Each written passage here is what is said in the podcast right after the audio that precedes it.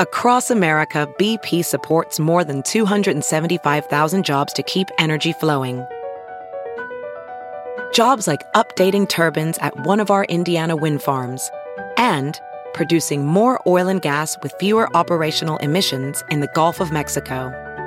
It's and, not or. See what doing both means for energy nationwide at bp.com slash investing in America.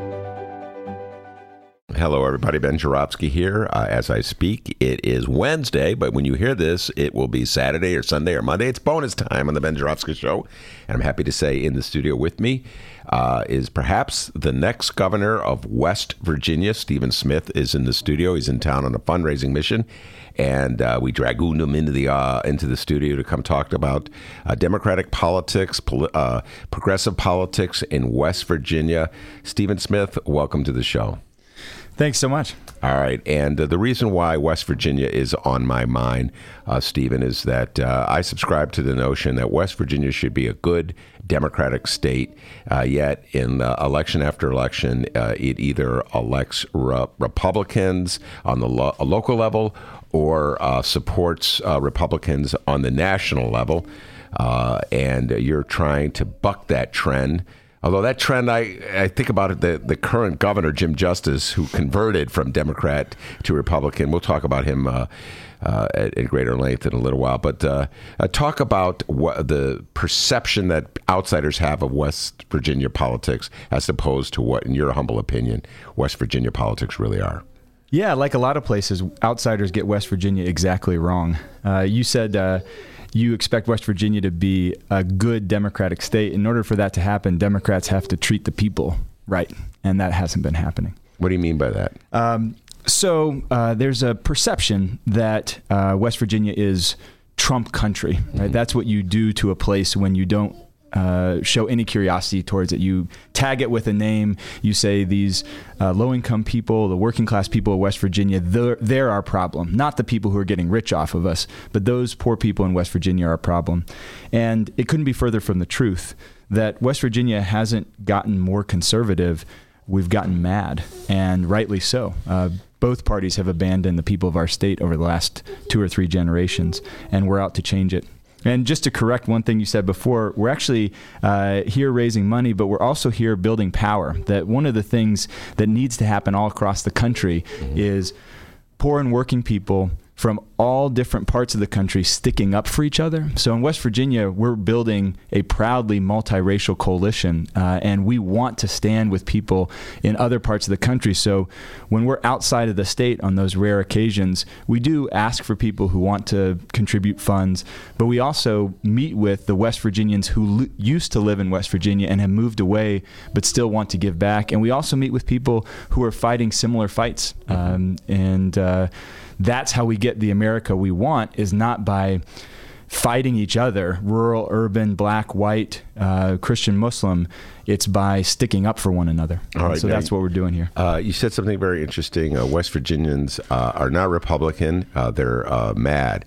let's. i have written that down. I want to get back to that, but let's take a moment to introduce yourself to our listeners. are you from West Virginia originally, Stephen? Sure. I was born in Charleston, West Virginia. my family moved to Texas when I was a kid. I graduated from Harvard, came to Chicago, was here for better part of ten years. Met my wife here and then we moved back home about seven years ago. And for the last seven years, I ran a statewide citizens organization that basically did two things. We worked with local communities to recruit and train and fund them to take on community gardens, small businesses, uh, solving local problems, after school programs, and so forth. We uh, worked with more than 300 of those rural teams in six years. And then the second main thing we did was pass uh, people sponsored uh, policy. So we won more than 25 policy victories, everything from raising the minimum wage to expanding uh, school breakfast programs by 5 million meals a year in West Virginia. Then when the teacher strike uh, came along, we were one of the first groups to help pitch in by putting together uh, with other organizations and activists a $332,000 strike fund, which was just raised by average citizens all over the world to support the teachers and school service personnel. and that's uh, that's the main idea of the campaign is what would it look like if the resourcefulness and courage and compassion that already is governing our neighborhoods and schools and communities in places like West Virginia were the same values governing the state house. Mm-hmm. All right, now let's. Uh, by the way, is this your first run for office? It is. First run for office, running for governor. It's no uh, easy task that you've set for yourself. Yeah, I mean, in West Virginia, what we're up against is we need a people's government. And I've spent the last 20 years of my life standing on the side of poor and working people and alongside poor and working people. And what we hear in West Virginia is that folks there are tired of a savior. They're tired of a good old boy who sa- comes in and says he's going to solve everything by himself. And so, if we're going to build a people's movement, then having someone at the top of the ticket uh, who doesn't think uh, he's the answer. Um, that's how we actually win. And so we'll get back to that, but we're recruiting candidates up and down the ballot. All right, now uh, the current uh, governor is a gentleman named Jim Justice, and uh, he was elected for the first time. I'm doing this off the top of my head. I want to say 2016. That's right. Uh, and he was a Democrat when he ran. It's just interesting. And he was a Democrat when he ran, and uh, uh, soon thereafter, after getting elected, he flipped to the Republicans because he fell under the allure of Donald John Trump. am I more or less accurate in my memory there? Yeah, I mean something we know in West Virginia, and I think places around the country are uh, learning for themselves is that politics isn't left versus right. It's not Democrat versus Republican. It's the good old boys versus everybody else. Mm-hmm. And Jim Justice was always a good old boy. Uh, we've got lots of good old boys in West Virginia who have gotten very good at making government work for them and only them. Uh, so, uh, yes, he was technically a Republican most of his life. He was technically a Democrat when he ran for governor, and he was uh, technically a Republican since. But uh, it's more like he has a dollar sign after his name than an L or an R or D or whatever. And what is it about Donald Trump and his rhetoric uh, that people, uh, voters in West Virginia in particular, uh, find appealing that would lead someone like a Jim Justice to flip uh, to become a Republican?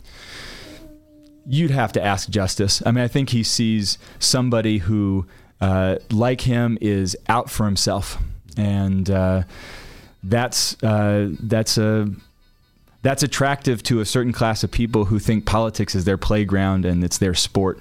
Um, but uh, for the rest of us, politics is where we decide who gets to eat and whether there's potholes on the road and whether uh, an aunt or a cousin can get uh, drug treatment. Mm-hmm Stephen Smith's five year old son is in the studio. So we're not alone in the studio. If you hear a little muttering in the background, it's just an innocent five year old uh, playing and keeping himself uh, busy while the grown ups talk grown up talk.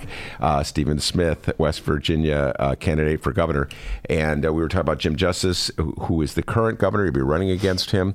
he's a Republican now. He had been a Democrat. all right. I was asking you particular, specifically about Donald Trump's appeal in West Virginia. Uh, talk about that. Does Donald Trump, first of all, have a strong appeal in West Virginia, and what is the basis of that? Yeah, I mean, so more people stayed home in West Virginia in 2016 than voted for the president. So this story of uh, Trump's capture of the state is an oversold uh, story that people not from West Virginia like to tell because it makes them feel like they're superior to us. And the truth is, uh, Trump's approval rating is dipping. Uh, and the attraction of someone like Justice to a guy like Trump is that they're both from the same class, trying to do the same thing. And for them, politics is sport. It's red team versus blue team. It's uh, ha- them getting a chance to enrich themselves. While the rest of us, we think that politics is a place where we get to figure out how everybody can eat and how the people who need treatment desperately can get it in minutes instead of having to wait months, often dying waiting for treatment. And uh, that's the fight we're having in West Virginia. It's not red team versus blue team, it's the people of the state versus the good old boy class, which has run things for 156 years and run them into the ground. When you talked about West Virginians being mad, uh, explain that a little bit and talk about what they're upset about, I guess. Yeah, I would invite people to come to West Virginia. There's so there's two West Virginias. There's the one that everybody knows, right? That uh, we have historically high levels of suicide, mental illness, um, w- low workforce participation. The drug overdose rate in West Virginia is one and a half times higher than the next highest state in terms of the people we're losing, friends and family, to drugs. And uh, that's the West Virginia you hear about, but that's the West Virginia that's been given to us by the people in charge uh, for generations. Uh, the people who've been keeping their foot on our necks since the mine wars, right? Um, the other West Virginia is a place where, because that government has failed us so bad, people in West Virginia, we spend more time with our neighbors than any other place in the country. We're near the top of the list in charitable giving, in military service, volunteer service, the time we spend with our neighbors that we're the place you go if you care about looking out for each other uh, and that that's already happening in our neighborhoods and that's the energy that won the teachers and school service personnel strike and uh, set it off all across the country is this feeling that we've had to govern ourselves our entire history why don't we just get these guys out of office once and for all? Mm-hmm. Yeah, you've alluded now twice to the school teacher strike. Let's take a little deep dive into that one. Yeah. Uh, that was uh, 2018. I want to say I remember it very well. It's just, uh, as far as people in Chicago or outside of West Virginia, it just sort of came out of nowhere. All of a sudden, uh, teachers in a quote unquote red state were on strike. Talk about it.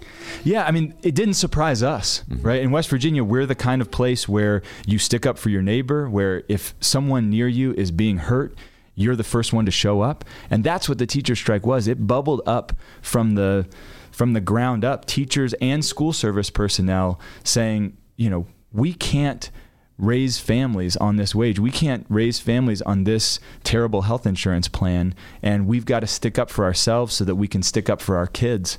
And it was powerful, man. All 55 counties walked out in solidarity, and they did so wearing these uh, red bandanas out of their necks as a, around their necks as a direct uh, callback and as a way to honor uh, mine workers 100 years earlier who were fighting the same kinds of fights against the same kind of corrupt politicians. And uh, essentially, the powers that be in the state of West Virginia uh, uh, eventually settled with the teachers, correct? Did they That's get right. the contract? Yes, uh, strikes work right? That, that, when people take mass, courageous political action, they change what's possible. So a teacher raise that wasn't even on the table at the beginning of the session last year ended up being a win for the teachers and school service personnel, 5% raise.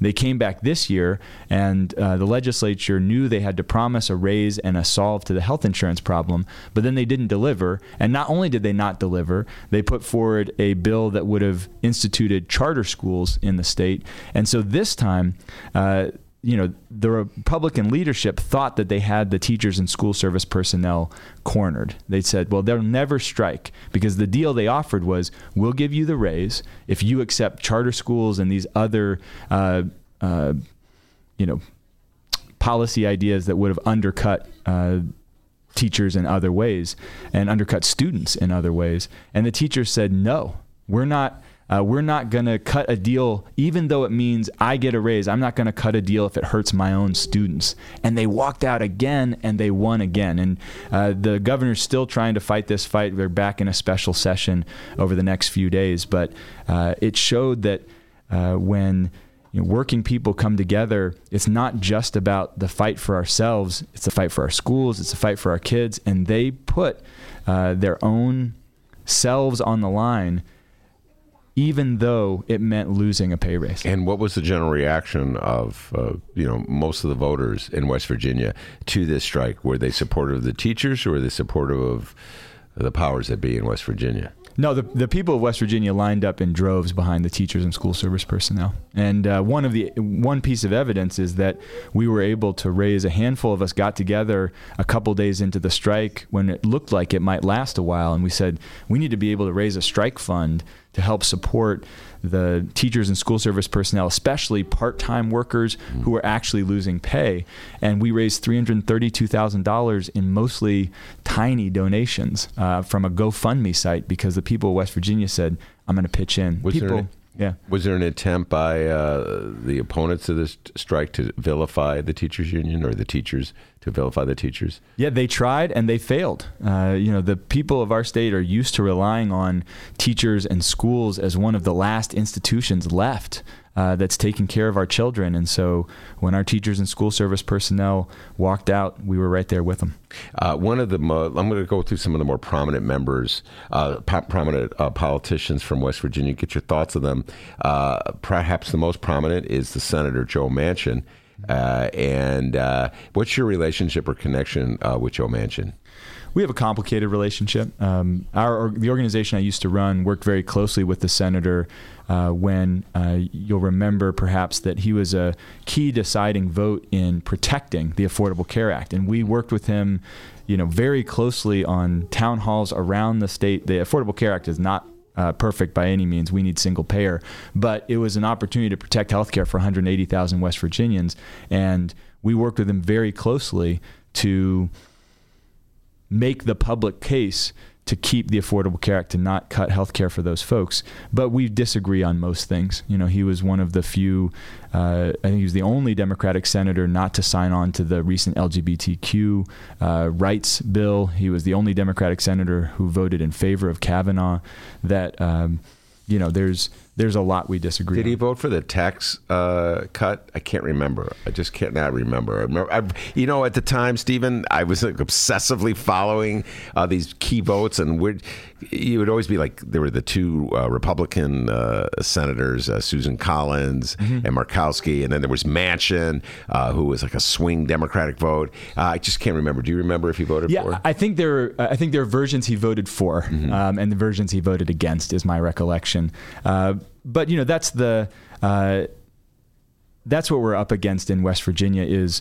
Uh, there's a way of doing politics that says uh, I've got to you know, get my donors and make them happy 1st mm-hmm. and then uh, see what happens for the rest of the people of the state. And that's what we need to flip. Um, All right. Now, you're running unopposed in the Democratic primary, which will be in May. And of course, then that leads to the showdown in November, the general election. Presumably, you'll be facing the incumbent Governor Jim Justice, presuming he wins the Republican primary. Uh, how important will Joe Manchin's endorsement be for you? Um, we don't think it's crucial. Uh, that that part of what we're doing is, uh, and the only way, frankly, for a campaign like ours to win anywhere is to build our own independent power, and then we can go to the uh, you know the Democratic politicians and others in the political establishment, and we hope that they come on board eventually. But what needs to happen in West Virginia and around the country is the building of real independent political infrastructure. So here's what that looks like in West Virginia, and we think this is the most important thing that's happening in our campaign is we're using the spotlight and the attention of a gubernatorial race to build a lasting movement infrastructure in the state. And so, what that means is in each one of the 55 counties of West Virginia, mm-hmm. we have recruited and trained county captains, over 160 of those captains in place now, organizing their own town halls and kickoffs and voter registration drives and so on and so forth. Then we've got constituency captains.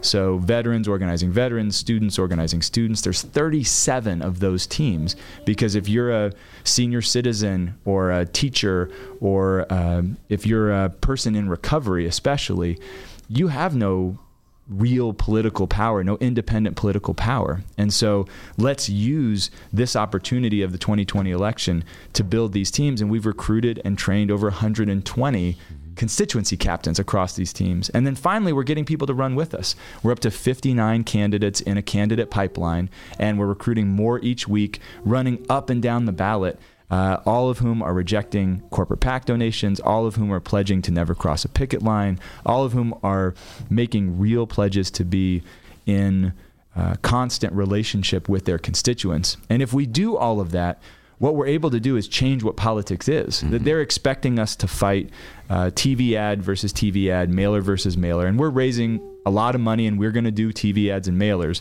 But what we can also do if we change what politics is, is we can make it so that every single voter in West Virginia that we need in November of 2020 will have heard about the campaign one on one from someone they care about mm-hmm. by the time the election rolls around. And that's a fundamentally different way of doing politics. Yeah. Uh, you know, there's, you, you were getting at sort of uh, the apathy uh, of voters in West Virginia, which sounds very similar to what I deal with all the time here in Chicago and Illinois. I believe you said something like uh, less than a majority of the people voted in the last did you say the last uh, presidential election? More people stayed home than voted for the president. More people stayed home than voted for the president. Wow. Okay. Uh, and uh, there's this conflict uh, in the Democratic Party. Let's address this. Where uh, on one hand, people aren't turning out to vote, and on the other hand, so many of the strategists and the people who run the Democratic Party are saying, "Don't worry about the people who don't vote. Let's concentrate on the people who do vote." And then that forces the conversation uh, to the right for uh, on these social issues, like you talked about. We need single payer. Democrats are half the time. Democratic strategists are telling Democratic voters, "Don't ask for single payer because you'll alienate swing voters uh, in suburban West Virginia if you ask for single payer. So don't ask for what you want or need. Uh, don't ask for college aid, more co- expanded college aid. Uh, that seems to be such a, the, the dialogue, the debate in the Democrat. How do you stand on all that? Yeah, that strategy is dead wrong. I mean, it's just dead wrong. That uh, we want a, a government of the people, so we have to go to the people. It's our job as people seeking public office to find people and to woo them, not the other way around. This this national uh, way of looking things, this uh, you know Democratic Party elite way of looking things that says that the voters are dumb or we shouldn't talk to one group or we should only talk to this group is how we got into this mess by having a government that wasn't interested in really representing the people of our states and of our country. And the opposite is far more rewarding. Uh, it's also more effective. It's more strategic. That there's way more people sitting at home wishing that politics would do something real in their lives mm-hmm. than there are people who are uh, sitting on the edge of left versus right, Democrat versus Republican, uh, moderates saying, "Oh, I'm not sure which way I'll go this time." That we're looking for, and we want a government where the people who are closest to pain are also the ones closest to power. Mm-hmm. And that means we've got to start with building inside uh, communities of people who are in recovery, of people who are in food pantries, of people who are working two, three, four jobs just to get by. That's the government we want. And if we want it, we've got to go out and listen. I actually don't think voters are apathetic. I think they're disgusted, and I think they're right to be disgusted because government hasn't done much for the people of West Virginia in a very long time. It's rational to have given up on government in West Virginia because it gave up on you. The opportunity, though, is what we're saying is don't trust us, build it with us.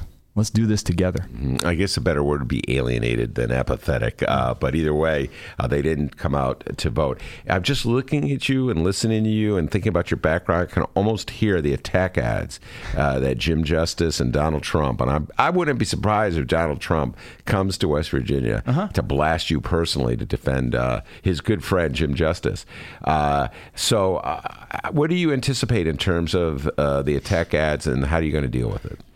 So, uh, when your project is to go after the people who own everything uh, and to ask that they finally pay their fair share, the attack ads aren't rooted in truth, right? So the attack ads we expect are the most vicious things you could imagine. Um, and that's what we're prepared for. And we see that as a sign that we're doing something right and that the way you defeat attack ads isn't by coming up with some clever slogan or by trying to hide who you are. The way you conquer those attack ads is by running on what you're for. And too many people in both parties have forgotten that that's what politics is. It's the place where we go to make things happen for real people.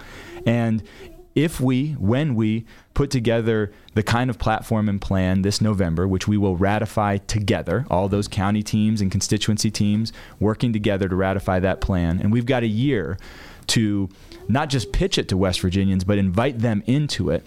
And we're offering something real. And then you add to that the fact that voters are going to hear about this thing not from some slick TV ad, but because the person that they're in NA with you know, talked to them after the meeting and said, "Hey, we've been spent this last two two years building a people in recovery team in West Virginia. We've recruited some of our own people to run for office. If I give you a ride to the polls next week, will you come out?" Mm-hmm. That's a fundamentally different ask than seeing some uh, slick ad on your uh, Facebook page. So, you know, uh, attack ads are what we look forward to because it means we're winning uh, and that we don't think we uh, i can't stand this type of campaign that we see all the time where people uh, spend all of their time worrying about what their opponents are going to say. They're your opponents, right? That's what they're supposed to do. What I'm worried about is what the person who's, uh, you know, been in and out of recovery four times and what their family is saying. I'm worried about uh, the person who's who can barely get to work because the roads in West Virginia are so disastrous that you're hitting a pothole, uh, you know, 14 times just to get to work every day. That that's how we win the election is by living inside the day-to-day heroism of our people, not by sitting around trying to game out what our opponents are going to say about Yeah. us. I can guarantee you they're going to talk about your Harvard background, your years in Chicago. I could just see the ads coming down. All right. I could probably write those ads. Yeah. I've heard so many of them down through the years. Uh, do you think those ads are effective uh, when it comes to elections, or do you think it's part of what uh, alienates people from politics? Well, both, right? I mean, there's two ways of doing politics. One says, let's shrink the electorate as much as possible. And then we get as few, we don't need as many voters if we shrink the electorate. And what's the easiest way to shrink the electorate? Yell about your opponent, don't do any real organizing, uh, drop all your money on TV, uh, and piss enough people off that uh, you then uh, get an electorate that's totally tuned out and uh, you have a situation like you have in West Virginia where a whole lot of people stay home. The other way of doing politics uh, is to be genuinely curious about the way things ought to be better, uh, to invite everyone you can imagine into the process of building that uh, vision, and being totally clear about where you stand um, and who you stand with and who you stand against. And that way of doing politics takes more work. Uh, it's more unwieldy. And it's also the only way you ever get a government of the people, which is what we're fighting for. you know, uh, West Virginia politics will pr- pretty soon uh, have a more prominent uh, space uh, in the public sphere. Uh, Stephen Smith, there's a movie coming out. I, uh, I saw it uh, at a, a film festival here in Chicago called Knock Down the House, and it's going to be on uh, Netflix if it isn't already. And there's about four women who ran in 2018, and one of the candidates is a woman who ran in the Democratic primary against Senator Joe Manchin. We just talked about him, uh, Paula Jean Swearengin, and she ran. Uh, I think she came in about 40 percent of the vote. Uh, and I don't know if you're aware of this movie or her role in it. Um, do you think that's going to help you having an elevated sense of the fight that's going on in West Virginia in the public's mind? Um, you know, every now and then the national media gets excited about places like West Virginia and then it fades. Uh, and, uh, you know, you could have said the same thing about the Michael Moore movie. You could have said the same thing about the teacher's strike, that Yeah. uh, the rest of the country usually only cares about West Virginia so long as it uses it as a punching bag. And so, uh, no, we're not relying on the rest of the country and what they think to win the election we need in West Virginia. But we think there's things to learn from West Virginia. And that, that to us is the exciting thing is, you know, people who are struggling for a legitimate voice and power over their own existence exist everywhere, right? And they exist in the hollers of West Virginia. They li- exist in uh, downtown main streets in West Virginia. They exist in Chicago and D.C. and New York. Everywhere in America, there are people who are doing more work, working harder than they ever have for less. And as long as that's the case, as long as we are fighting each other, as long as we're blaming each other, the good old boys win. And uh, to that end, we're excited to hear about and, and get people excited about what's happening in West Virginia. But that's not so much the political class as the people who are fighting the same fights in other parts of the country as we're fighting in West Virginia. Uh, what's your sense of where the Democratic Party is heading nationally with the presidential race? I presume most of your attention, obviously, is on West Virginia, but you have to be following to some degree what the, the national Democrats are doing. Yeah, I mean, so there is the most defining fight in American history is who are we going to be, right? And one way that we can go, and we've always had this opportunity to go in America, is towards a corporate white nationalism, right? The other way we go sometimes in America is towards a multiracial, bottom up um, claiming of the government for all. And that decision is being made everywhere in the United States right now. That's what makes being alive in this moment so thrilling is that the stakes are incredibly high and they're incredibly high in West Virginia. They're incredibly high at the national level. They're incredibly high in the Democratic Party. But this is the choice: is are we going to lean into the traditions of the mine workers in West Virginia uh, 100 years ago who lined up black, white, and immigrant in the bloodiest labor conflict in American history because all they wanted was the right to organize, right? Are we going to follow that strand of our history or uh, are we going to go down this path of a, a sort of corporate acquiescence and um, you know we're pretty clear which side we're on in West Virginia, and uh, we're excited to be a part of a movement that's happening around the country, around the world, that says uh, in the richest time in world history, and certainly the richest time in American history, we ought to have the best roads and schools and highest wages we've ever had. And the fact that we don't is a crime.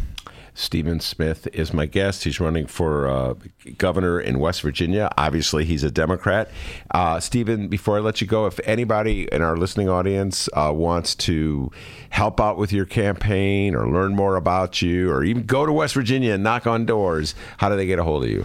Uh, you can contact me directly, Stephen at wvcan'twait.com, facebook.com. You can search for WV Can't Wait. You'll notice that uh, in a lot of our materials, what we're putting forward is the broader movement, which we call West Virginia Can't Wait. And that's the one that I am proud to be a part of. I'm not in charge of it. We've got 59 candidates up and down the ballot, we've got county and constituency teams. And so if you're interested in donating to one candidate who can solve all your problems, don't give us your money. Uh, but if you're interested in funding the kind of deep multiracial organizing that can win a people's government in places like West Virginia, that's what we spend our money on. All right, very good. That's Stephen Smith. That's S T E P H E N Smith, S M I T H. Uh, he's the Democratic gubernatorial candidate in West Virginia. Stephen, thanks so much for stopping by. I appreciate it. Hey, thanks so much for having me on. All right, very good. That's our bonus show for today.